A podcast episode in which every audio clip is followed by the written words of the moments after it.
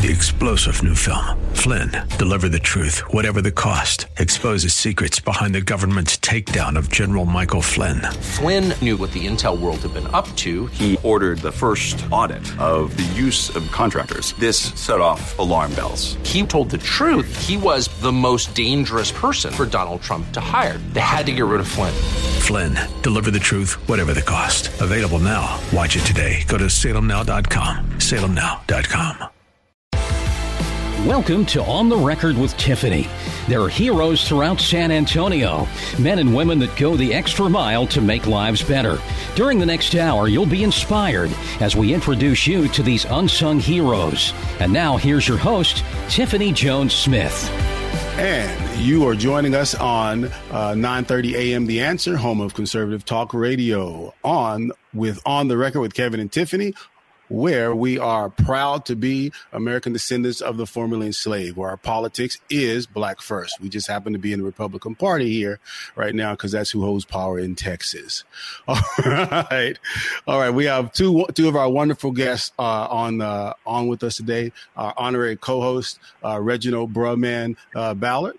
Uh, so we're really honored uh, to have him. He's been really uh, as we uh, as we begin to review and look at kidney disease and how it disproportionately affects uh, African Americans and also brown people as well. So also we've been really really blessed to have with us Professor Mario Salas. Uh, uh, I just love his writings. Uh, he he recently did a presentation, not recently, did a presentation during COVID called, which he, he called it a medical apartheid. And I thought that was very fitting. Uh, and so we want to discuss that. And so oftentimes I know with conservative uh, radio viewers, they, they get upset about that, but I also often remember this quote, uh, by Malcolm X, don't be so patriotic, right? That you are, that you deny reality. So that's the one thing I keep in mind is don't be so patriotic that you will deny reality. And we don't want to deny reality because we want to correct it and be a demonstration of how to go about and do that. All right. Off my soap horse, off, off my soap box, not horse. All right. Uh, so Professor Salas, talk to us of when you say medical apartheid, right? Most people think of South Africa. They think uh, of that. So explain that uh, to us. What, what do you mean when you say that? Okay, well, the term obviously originated there in South Africa, and it uh, was a term of racial, it meant racial segregation, it meant racial hatred, it, it meant the mistreatment of South Africans by the minority uh, white population uh, in that country. And so that particular term, along with that understanding, is comes to the United States when we talk about medical discrimination, medical oppression, medical uh, apartheid. And so that's kind of, in a nutshell, kind of what uh, where I'm going with that. All right, I like that because what I find, well, when you start reading through the literature, which here, you know, one of the things that uh, I serve on the board of the Texas Kidney Foundation. And as you go through uh, the literature, you see the facts are that black people are disproportionately impacted by kidney disease, right? We're disproportionately impacted uh, where we don't get the things that could help us. There are new medications, new therapeutics, new treatments out. And so we don't get access to those. And I always feel like it is where people are hiding information and knowledge for, from us. I don't know if that's intentionally or not. It feels like it is is, right? When you look at the numbers and everything, that's one of the things uh, that uh, that often that that stands out and starkly hits you. That hey, there is a disproportionate uh, disproportionate impact on the negative uh, for people who are uh, of uh, who, for people who are the descendants of American slaves, and it also just uh, brown people in general as well. Uh, and then on the positive things like transplantation, access to the therapeutics, you know, we don't get those items. And so, would you comment on that, uh, if you don't mind? Yeah. Um, well, there's all those diseases you mentioned, diabetes included, and, and the ones you mentioned. Uh, people, African Americans in this country, have been often been very reluctant to uh, seek out uh, medical attention uh, when it's available. And that's another problem. It's often not available. Mm-hmm. We don't have the number of pharmacies that we should have in most African American communities. And, and, so there's a, a, people call it a pharmacy a pharmacy desert. Mm-hmm. Uh, some degree. And, and, then that there's that hesitancy on the part of many African Americans, uh, black folk, who are just reluctant or they mistrust uh, the medical community because of a very long history of abuse. Mm-hmm. Um, for a very long history of abuse going all the way back to, to slavery um, and actually uh, after slavery as well. So we have these problems uh, of not enough medical uh, facilities, not enough hospitals, not enough doctors in certain areas, mostly black areas, uh, as well as an overall distrust of, of the uh, medical profession as well. Um, and understand it's understandable when you in, in 2023 you get doctors telling people, uh, and I've actually heard this, doctors telling people, well, black people don't uh, experience as much pain as as other people. They can take pain better than any other group, and and oh, and, wow. and, that came at that idea. Yeah, that idea actually came from slavery, mm-hmm. and, and here, here I'm talking 2023, and there's still doctors who are hearing that somewhere and then saying it over to other people. When I originally made a presentation before the health department, they actually said that to me. These are doctors yeah. who said they had to tell other doctors to stop saying that. It's not true. So that's an example of that. Yeah. Uh, any comment on that, Reggie? It's like, you know, and, and, and another something to add to that. It's like in the black communities, you know, like you say, uh, as far as pharmacists, and it's, it's almost like, you know, they, they, they have all the bad uh, food restaurants like the Kentucky Fried Chicken and Popeyes. They they, they put in the black neighborhood to get us sick, and then they don't have the pharmacists to get the medicine to help us when we're sick. you know, all, it, Reggie, they, Reggie, they got all the grease there, right? all the grease, all the grease you can find. Hair grease, but heart grease. Chicken grease. Yeah, you know, and I'm just realizing what you said about the pharmacies in the black neighborhood. I'm thinking about that. It's like that's that's the truth because you see CVS's and Walgreens and stuff like that in uh, different neighborhoods. But then the pharmacies that you see in the black neighborhoods is, you know, the like a mom and pop type pharmacy. You know what I mean? Some something that's like a little drugstore here, a little drugstore there. You know, it's like a little small type type thing. I, I never realized that until you, you, you brought that up. That's that's that's interesting, right? You, you, know, and the thing that uh, that that draws that home for me because uh, what we've done here, at, what we've done with the foundation is we've kind of scaled it down. Tiffany's had to scale it down to just the the the the, uh, the studs and the wiring, where we see everything, right? And so we're revamping how we approach this. And the one thing that that we that that's there that you see in the literature, and we talk to physicians and nephrologists, there is this idea that black people are just genetically predispositioned for kidney disease. It's just going to happen. It's inevitable, right? When the very facts, when you read the literature and the facts say that the things that make people the most prone to any type of chronic kidney, any type of chronic disease, but especially kidney disease are high blood pressure and uh, and diabetes, and you aren't destined to go there right? And so the big thing that we're really pushing is to have people screened early so they know their numbers and they see where they're going, right? So instead of qu- equipping people with those with that information and acting accordingly because we have the technology, you don't have to guess about these things, but educating people and moving them in that direction, right? So to all those people who say, "Ah, that's not true. This you, you guys exaggerating this whole apartheid thing." No, it's a true statement that black people are disproportionately affected by these diseases, right? While doctors see us going in that direction and won't tell us. Yeah. And, you know, uh, my sister, uh, in 07, she passed, she died from uh, uh, breast cancer. And it's known for black women as triple negative.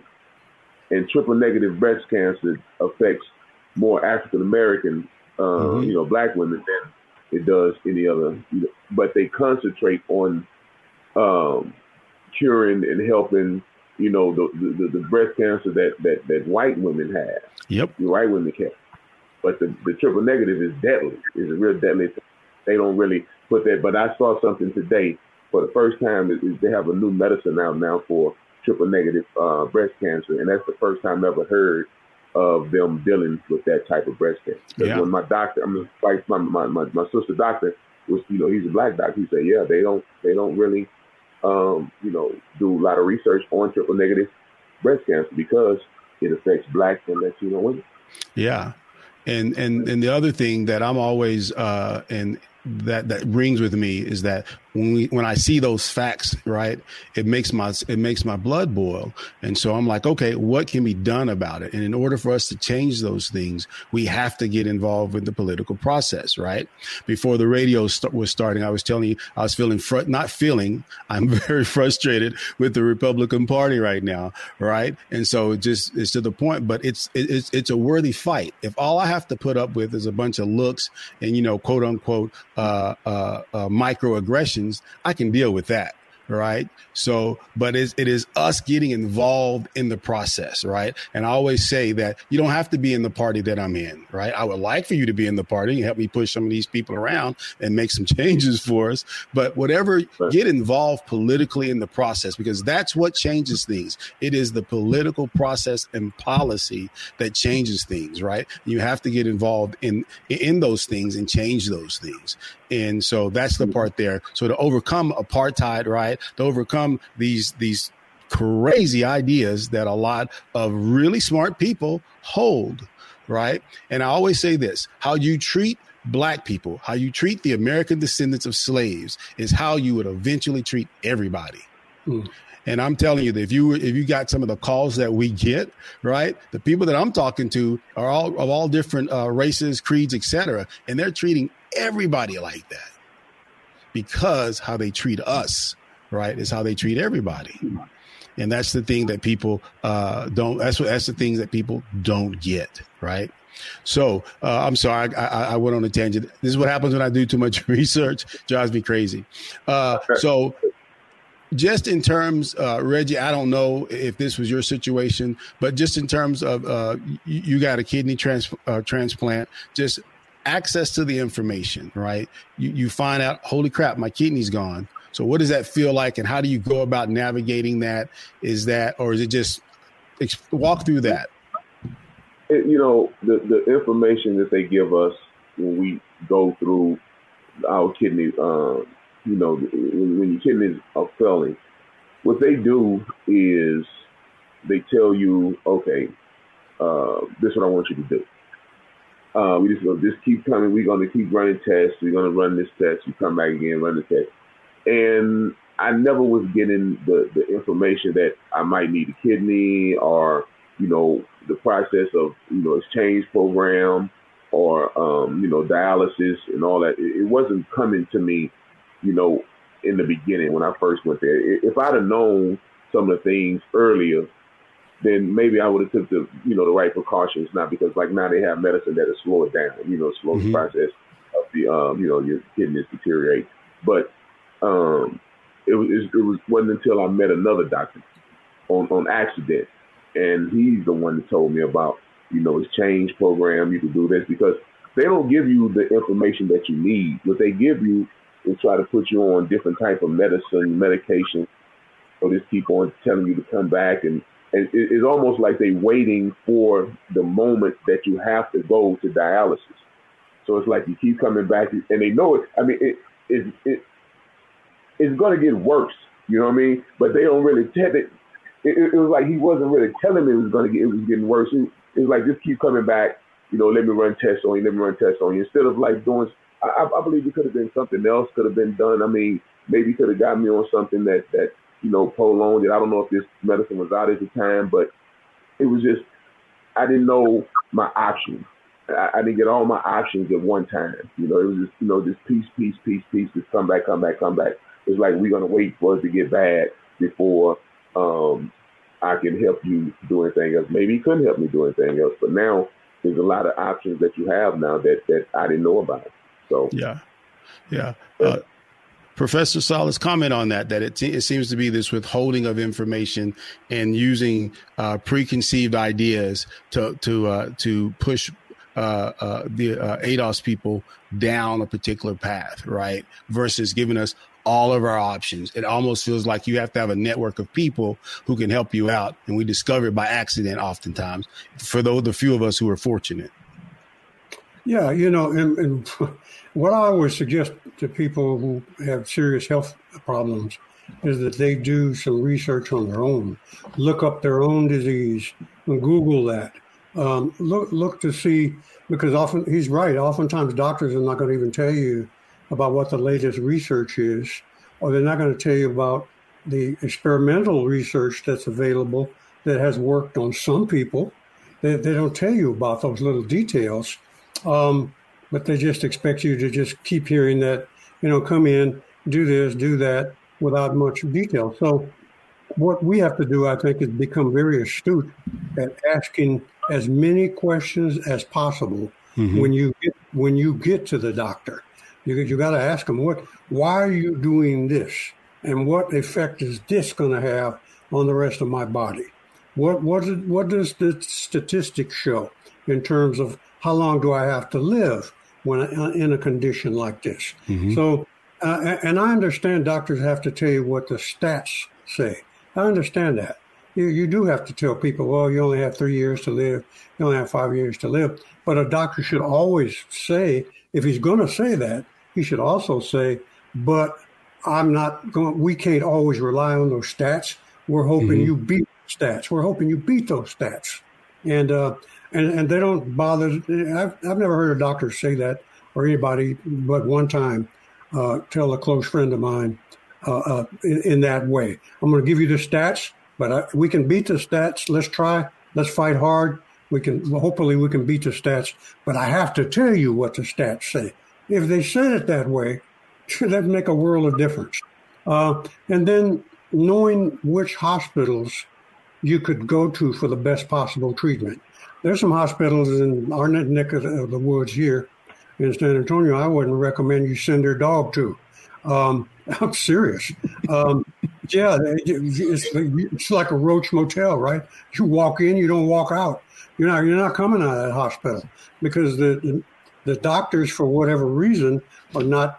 They didn't hire the top notch. They didn't get certified to practice at that hospital, the top notch ones, and some of them because they knew the reputation of that hospital don't want to be there, so they go to another hospital which has a great reputation. So we have to do all that homework ourselves. No hospital is going to tell you, well, I don't know if you want to come here or not. They're not going to tell you that. Mm-hmm. So yeah, so right. you got to you got to walk that road by yourself. So I mean, here in San Antonio, uh, there we used to tell people. Well, people were telling us, "Don't ever go to that hospital. You ain't coming out of it." Um, you know, so so that's a that's something we as consumers of health, right? We have to get more astute at knowing what hospitals to go to, what doctors to avoid, mm-hmm. you know. And, and believe me, I ask a slew of questions when I go to a doctor. And if it's not satisfactory, goodbye. I'm going to go look for somebody else. So it, uh, some, some of this depends on our ability to be good consumer advocates for ourselves. Yeah. And so, uh, uh, we'll go ahead. We'll, that, go ahead, Reginald. That's interesting that, that he said that because you can't always take a doctor's advice just on on, on the value of just because he's a doctor. You know, it, it's no embarrassing thing or, or, or, you know, hurt his feelings if you get a second opinion. Because I went when I first found out I had diabetes, went to the uh, uh, uh, urgent care, and because uh, I was urinating a lot and you know I was feeling tired and so I went and they took my blood sugar, and they told me that my blood sugar was high, was like 300. They say, you know, wow, that's diabetes. Yeah. You know what the doctor told me to do? Female doctor, never forget. You know what she told me to do? Said, well, you're diabetic, you know, so, you know, people with diabetes drink juice. So let's go home and drink, you know, a lot of juice. that was the first thing to do. And I went and drank the juice, man. I got dizzy and I could have died because yeah. she gave me that bad advice. uh. so, 100% correct. yeah. Well, you, got a good point, Reggie. Even when you get the common cold, a doctor will tell you sometimes drink plenty of liquids. Really? What kind of liquids? The ones loaded, the ones loaded with sugar. You know, yeah, exactly. Uh, I'm sick of hearing that one. All right. It's not correct. It's not 100% correct. Let's go ahead and wrap this one up. And you've been listening to On the Record with Kevin and Tiffany. And just remember that Malcolm X quote don't be so patriotic, right, that you are willing to deny reality. We are doing a special campaign at Texas Kidney Foundation to get your kidneys checked. It is called Silent but Deadly because kidney disease is a silent but deadly killer.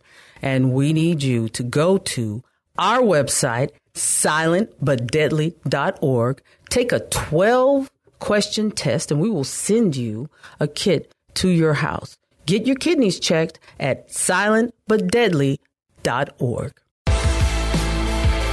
All right, and we're back with On the Record with Kevin and Tiffany on 9:30 a.m. The Answer, home of conservative talk radio, where we are proud to be uh, the American descendants of the formerly enslaved, and our politics has always be one.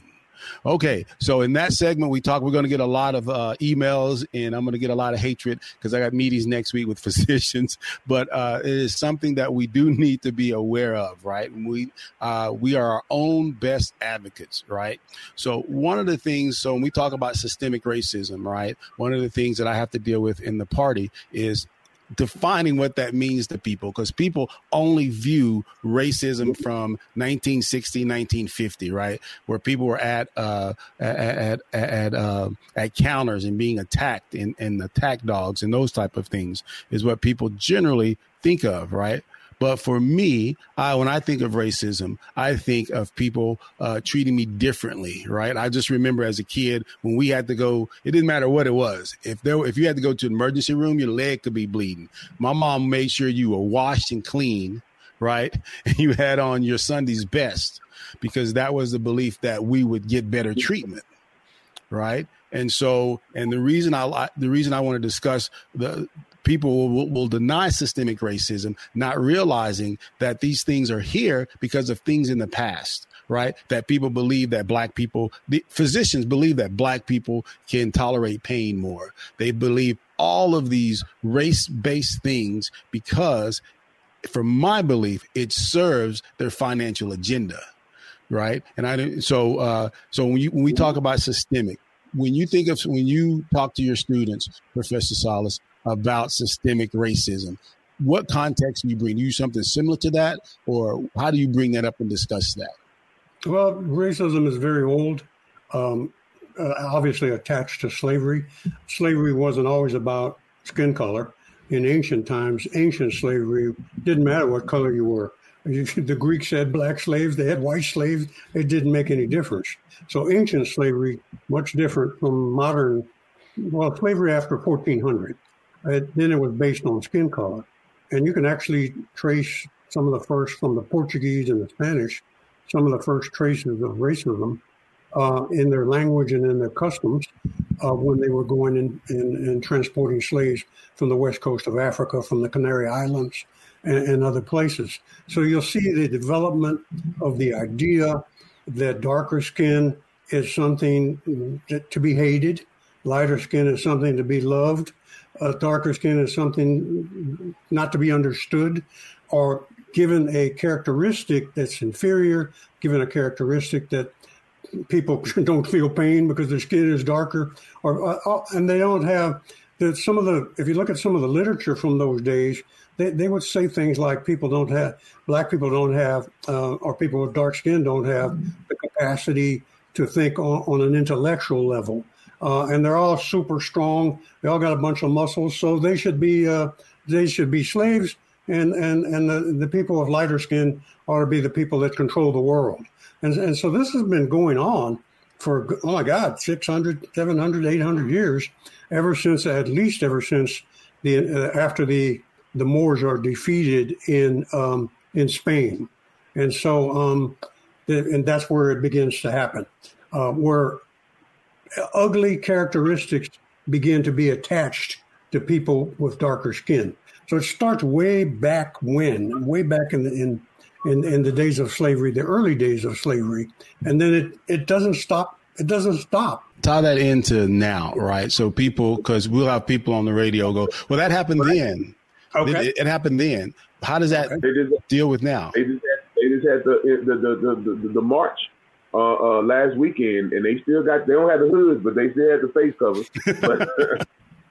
Yeah, let's talk about how those attitudes affect processes today, right? So that people can see this, right? That there are processes and policies in the medical field, right, that are still there today because of those things that happen now. Kind of talk about that a little bit, if you would, Dr. Salas. Well, you know, most of us have heard or know about the Tuskegee experiments where they injected black men with syphilis germs, didn't tell them that that's mm-hmm. what they were doing. So it was an experiment that all lasted all the way to roughly 1972 or so. Yep. It, they kept on going. And then, oh my God. And the number of black women who were sterilized without their knowledge, mm-hmm. black women like uh, uh, Miss Lacks, Henrietta Lacks, mm-hmm. whose cervical cells were stolen. And by yep. the way, by the way, every white person and black person that had a polio shot is walking around with the DNA of Henrietta Lacks in their body. Correct. So, so whether so whether you admit you have black people in your in your ethnicity or not, sorry, it's there whether you like it or not, because the polio vaccine was made from a black woman's cervical blood cells. So yeah, yeah so so that rec- telling people about that is something that we still are not being told in the educational system. Correct. We're not being told about more modern things in the educational system. And yeah, that is a good place to end this segment. And you've been listening to On the Record with Kevin and Tiffany on 9:30 a.m. The Answer, home of conservative talk radio.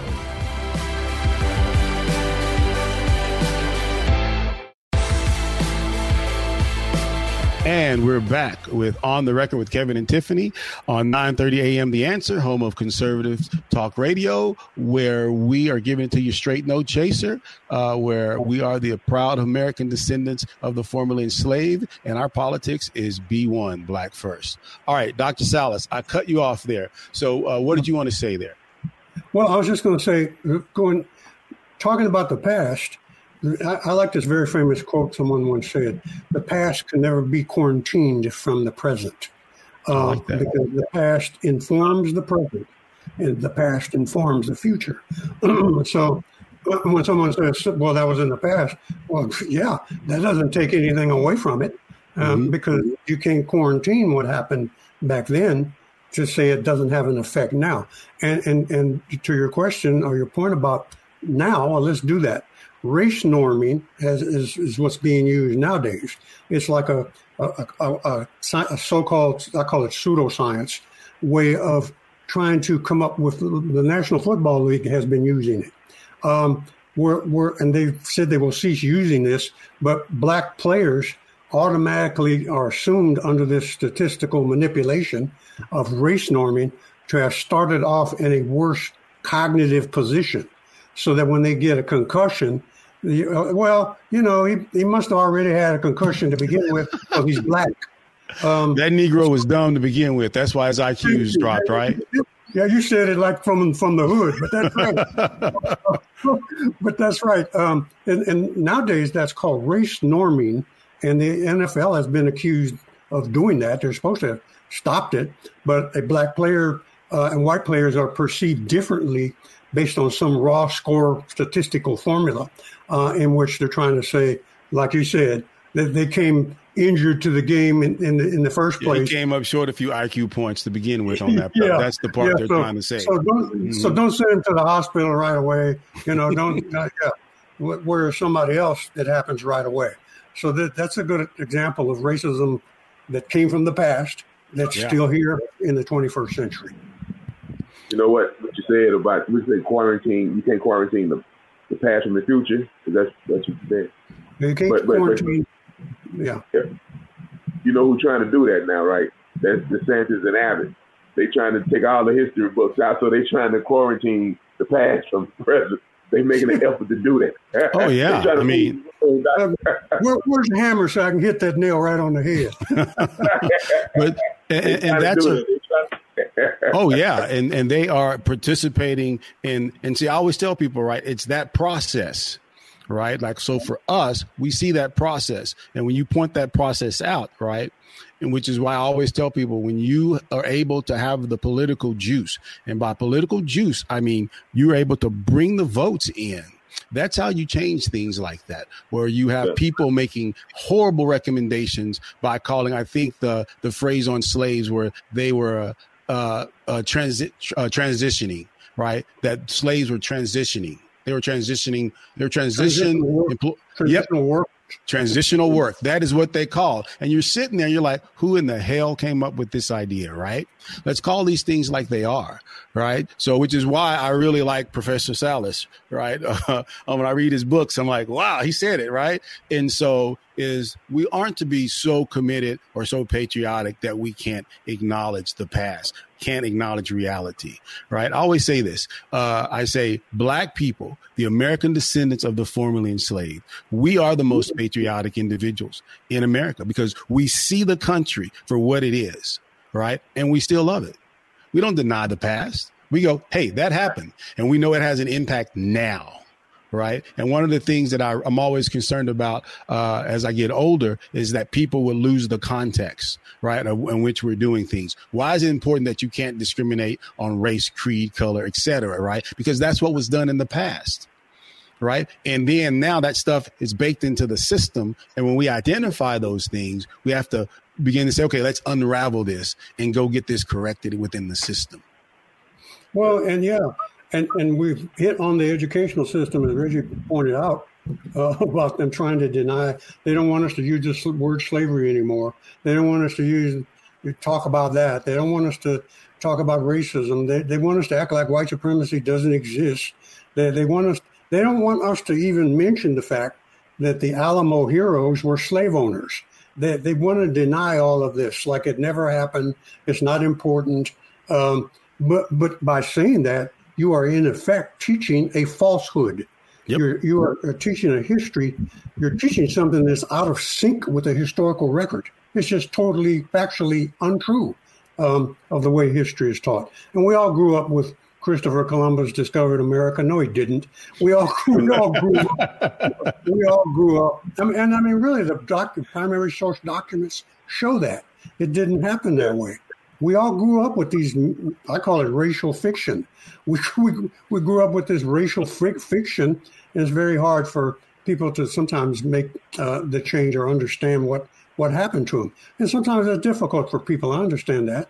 You have to admit to yourself well i've been lied to a long time. And some, for some people that's hard to do because it creates a feeling of, of you become uncomfortable that from, from a psychological point of view. But you have to do it Otherwise, you're living a, a falsehood. You're you're living out something that's totally fictitious, and uh, and so that that's what I think what we have to do. We have to keep teaching Black history. We have to keep teaching Mexican American history. We have to keep teaching Native American history. We have to keep teaching that because it was never taught. It was purposely Correct. avoided. Purposely avoided. Yeah. And that's why I always use the word ADOS interchangeably with black, right? Because I want to remember that we are from the American descendants of the formerly enslaved. That is our origin and tie into this country for, for most, uh, for most black people, right? Who are being here, right? And I always refer, I always say, I can go back, you know, I got, you know, six, uh, uh generations of black people in America. So don't tell me that we're not America. Don't tell me I don't have a, a culture, right? When uh, black people influence everything, we influence cool. We are the definition of cool. Right now, who are people worldwide trying to be like? They're trying to be like this next generation of black people, right? With the braids, the saggy pants, the slim, the, the slim uh, pants. Now, I don't like that because I can't fit into them. I'm sorry. I just can't. Koreans, Koreans right now, Koreans dance better. Than, too old, Kevin. Koreans dance better than black people now with our own dance yeah.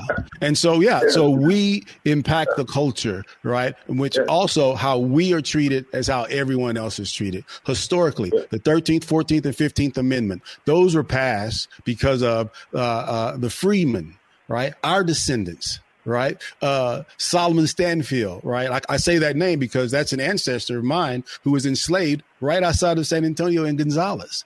Those laws were created for them. But who were the first people to use the 14th Amendment, right? Uh, right? Naturalization, right? So the first people to use that was in was in California, right? a man of Asian descent. They wouldn't let back in the country. He used the 14th Amendment. Right. Right. So historically, everything that benefits uh, us as the American descendants of the formerly enslaved, everyone who comes into this country reaps the benefit of that. And that's why I push hard. That's why we push hard. For us, our specialty is uh, is chronic kidney disease and rare kidney disease. Because if we improve how we're treated and we improve how the education that we receive, everybody will reap the benefit of that. So, right. I'm sorry, I, I, just get really passionate about this subject. Is that we are the definition of cool? I saw that shirt. You know, the definition is cool. I, I saw a shirt that said they they want our rhythm, but not our blues. yeah, you know what? I was actually at a I was at a football game one time and heard this guy behind me uh, say something like uh, something like hitting on your point, Reggie. He, this is, I actually heard him say this. He said he was talking to his wife or somebody, white guy, he says, you know, I sure love the way them black them black guys run that football, but I wouldn't want none of them coming to my house. I, I, yeah, yeah, think about yeah. that. That's the schizophrenia of racism. I love yes. their black talent, but I hate them. Now you tell yeah. me how crazy. That's crazy. Absolutely insane. Hey, that's yeah, that, that's insane right there. It's like you know, like I say, they want the rhythm, but not the blues. It's like they, you know, would prefer everything. Like like you know, when Olympic time comes. Oh man, black the black man, you know, uh, they love us. Olympic time, you know, track and field, they love us. You know, they represent. Go, oh, we won 16 gold medals. Not of them be black. you know? Yeah. After that, it's like, hey, you know, they when Tommie Smith and and um, uh, John Carlos, man, did the, you know, they called hell for that, called hell for that. But they represented the country. They won the medals for the country, and they still you know, gave them hell. You know, I, I don't understand that, man. It, it, it, is they want that they want our rhythm, but not our blues, man. They want to be like us and, like the things that we bring to this country. So you know, just celebrate. Everybody should celebrate all the the different cultures and the stuff that that we bring, and it'll be a better place, man. We we we are stronger, you know, than other countries because of the diversity that we have over here. You know, yeah, and, but and you don't, don't use don't use that word diversity. Oh, they oh that'll make some people really mad. yeah, I know, right? yeah. Yeah, that, yeah, that's another crazy idea in the 21st century when we're talking about how things are still not. White supremacy has a long lifetime. It has, it, like I said, it changes, it morphs. It, it, you know, it goes from overt slavery to semi-slavery to slavery by another name. You know, black folks aren't the N word anymore. You know, then then it went to, what it went to colored, then it went to Negro, then it went to, to black, and then it went to African American. Now black back to black. So, but I, I understand that because people have been treated, have been oppressed. They do have all all people who have been oppressed have trouble with self identification, and white folks don't get away from it either because they were something else before they were white. They got collapsed into a box too, even though they they don't want to talk about that. They were Irish and German and Italian and French and so on and so forth. And when they come to this country, oh, sorry, y'all are supposed to forget about that. Now all you people are white. And this is how they create white supremacy. So they can create this box of Western Europeans that are supposed to hate everybody else. And when one white guy stands up and says, I ain't going to do that, oh, they go after him like white on rice. He, he, becomes, he becomes an yeah. official black man, even if he's yeah. not. yeah, and one. I, I, was, listening to. Uh, I was looking at the old program, man, uh, back in the day, like old classic stuff. I was Johnny Carson, and they had Don Rickles and uh, Frank Sinatra on there. Don Rickles was like, "Yeah, you know, I'm Jewish and you Italian," and he looked at Johnny Carson, and you, uh, uh, well, whatever. He's like, "What are you?"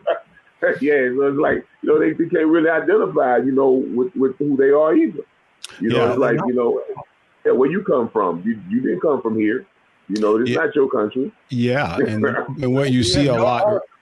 Uh, Sinbad once said he came to San Antonio, the comedian Sinbad, and he, he looked out in the audience. He said, "Well, how come in Texas they always talking about uh, we need to stop all these immigrants from coming here?"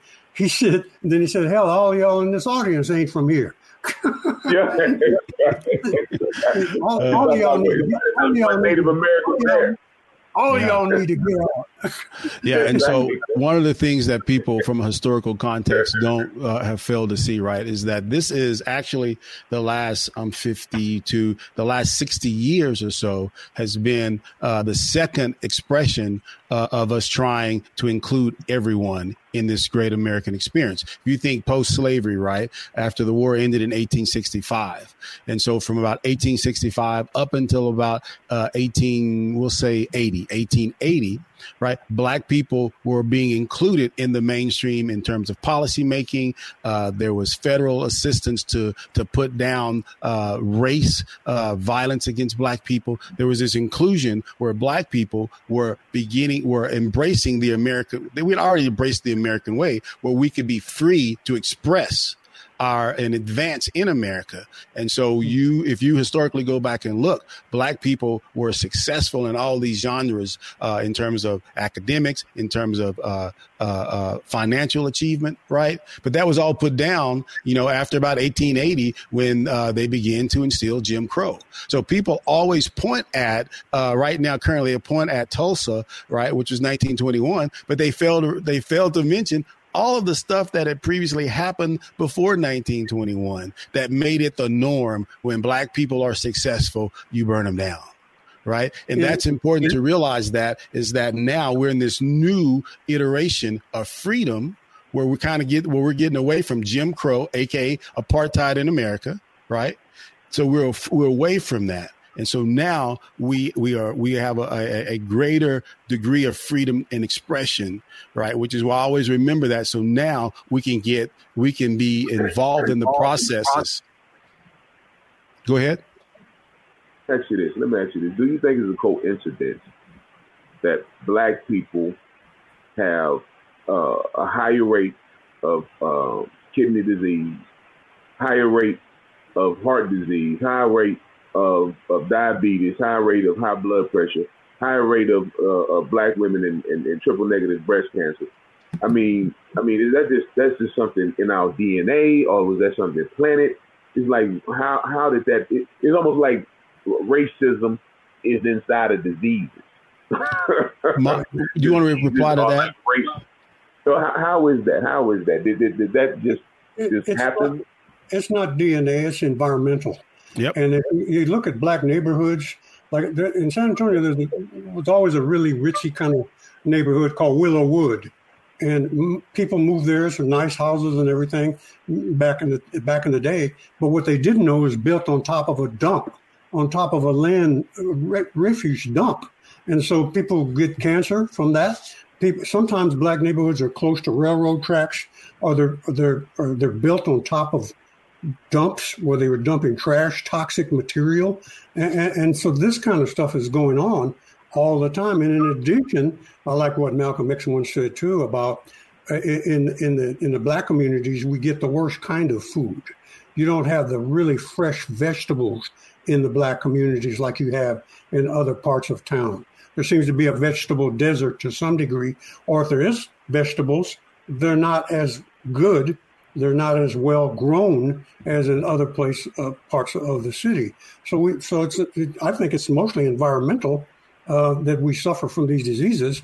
And then, oh my God! And then, it, of course, it's it's habit. Of course, it, what were slaves fed? The worst parts of the hog, right? Pig feet, right? The the, the worst parts of, of, the of the animal, yeah, and, and the parts that are less nutritious, right? And, and so we we grow up doing that with some guys barbecue every day of the week, inhaling that smoke from the barbecue yeah. pit. Yeah. Uh, and then how how how long and how often did they program blacks to smoke cigarettes? You know, be cool. In our time frame, I think it was about our time frame, cool, right? All black folks were smoking Kools. That's right. right? That's right. And it was killing you. Um, so even yeah, so even the cigarette industry had played a role in, in, in producing cancer, uh, lung cancer, and other forms of cancer. Um, and, and, so people that are poor, people that are impoverished, uh, as well as people who are middle class, are the victims of this kind of environmental injustice. And, and it's based on racism. Yeah, and yeah. and I always think that we uh, have to uh, arise uh, for ourselves and educate ourselves about these things so we can make better choices. And, and uh, so that's the thing there. And uh, you've been listening to On the Record with Kevin and Tiffany on 9:30 a.m. The Answer, home of conservative talk radio. Check us out at On the Record with Tiffany on YouTube. And all you have to do is look up on the record with Tiffany, and you will get to listen to us talk about freedom, opportunity, growth, and progress. If you like what we're talking about, or if you don't, check us out on YouTube, on the record with Tiffany, and listen to what we have to say. Because we can guarantee you we're going to spark some debate at your house just like at ours. All right, and we're back on 9:30 a.m. The Answer, home of conservative talk radio, uh, with on the record with Kevin and Tiffany. Uh, hey, where our politics is uh, is B one, black first, because we know if we help ourselves, other people get the benefit from that. All right, so we just talked about all of the, the different things uh, that are impacted, uh, that impact us as the American descendants of the formerly enslaved, right? So let's talk going forward. What are some of the things that we can do to change these things, right? Uh, as a, a as an NOI person often says, hey, the white man can only do so much to us, right? At some point, we've got to stand up and we've got to take control of our own lives. So, what do we do going forward with that? What are some solutions that you see, Dr. Salas? We got to keep on fighting, number one. We got to keep on demanding that black studies be taught in schools. Mm-hmm. We got to keep on demanding that things that are being taught that are untrue be looked at, mm-hmm. be dissected, and the truth in the education system must must come forward. I, I don't think they can put that genie back in the bottle. They're trying real hard to do that, as Reggie pointed out. The, the governor and other people in different states they're trying to put the genie back in the bottle. It's too late. We're not going to let him put it back in the bottle. We're going to keep. I, I, told some students one day, they approached me and they said that they were told, they, and this was at a high school in Alabama. They, they, had, they sent me an email and said that, that they were removed. Their program, their Black History program, was removed because it was concentrating too much on slavery. They asked me, What would you do? I said, I'd go buy a bullhorn take up a donation, buy a bullhorn, and teach Black history on the sidewalk in front of the superintendent's office uh, or in front of the governor's office, and do that. Get to, get some people to volunteer to teach that class. We're going to keep teaching it whether they like it or not. Yeah, I, yeah, I, I, agree with yeah. that. And I think you should uh, uh, change by voting. Vote these same dudes and these same people that, that had this ideology. Vote them right out right yeah. out of office. You know, get them out of there. Then you know, um, vote the people that you know see like you see things and and the, the correct way. I mean, you know, you can see uh, you have two different ideologies, but you can't erase something that already happened. You mm-hmm. can't, you know, it, it, it's no, it's no, um, uh, it's not. It, I don't know how to put it, but it, you just can't say that this didn't happen and, and I don't want my kids to know that, that this happened. You know, why you don't want your kids to know that it happened?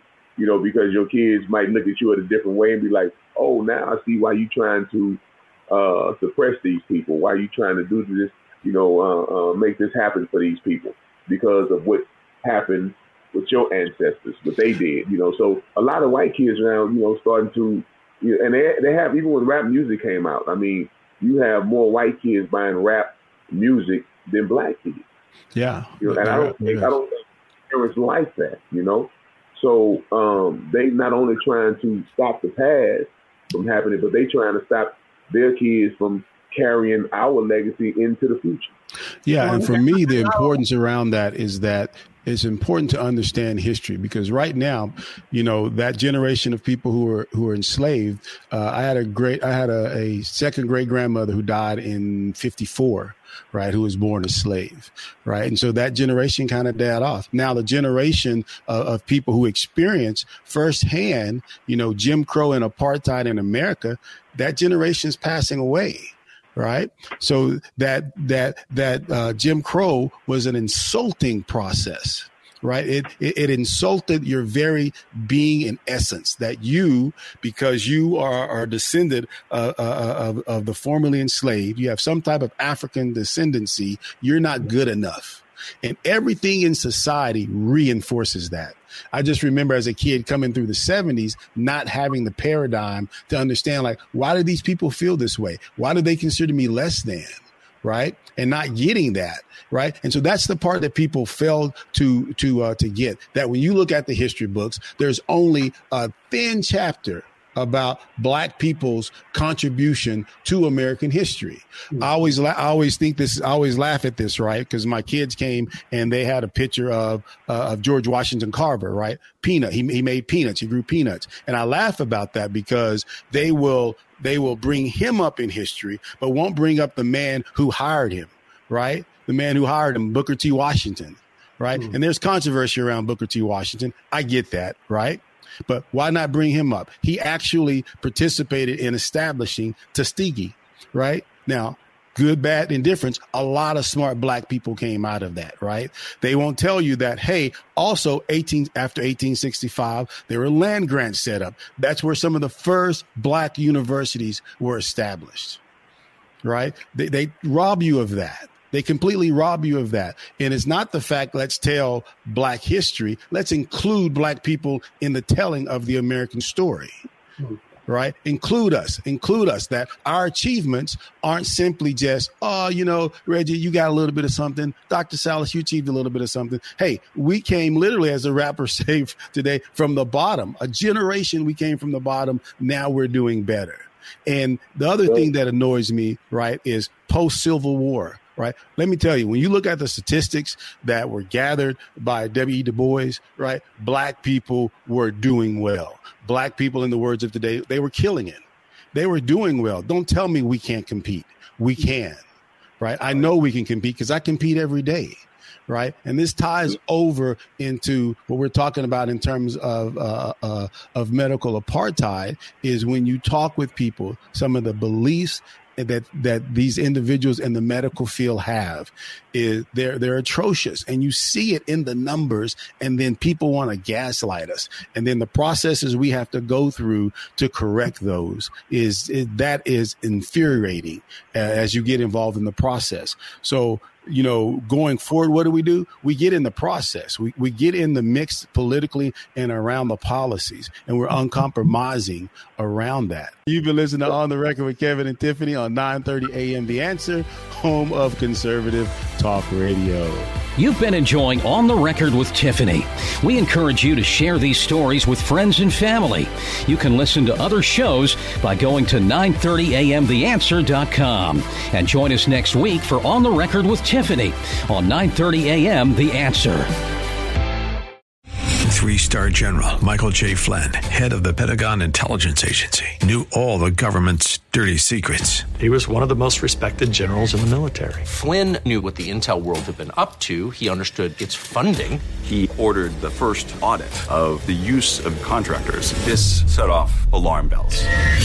The explosive new documentary, Flynn, Deliver the Truth, Whatever the Cost, uncovers the facts behind this scandal. Flynn told the truth. He was the most dangerous person for Donald Trump to hire. I find out the worst enemy that I'm going to face in my life is right here in America. They took my assessment and they wanted me to change it. And I was like, I'm not changing it. They had to get rid of Flynn with in depth interviews, archival footage, and never before seen personal records of the man behind the headlines. I just felt like I was drowning. Flynn, deliver the truth, whatever the cost. Available now. Watch it today. Go to salemnow.com. Salemnow.com.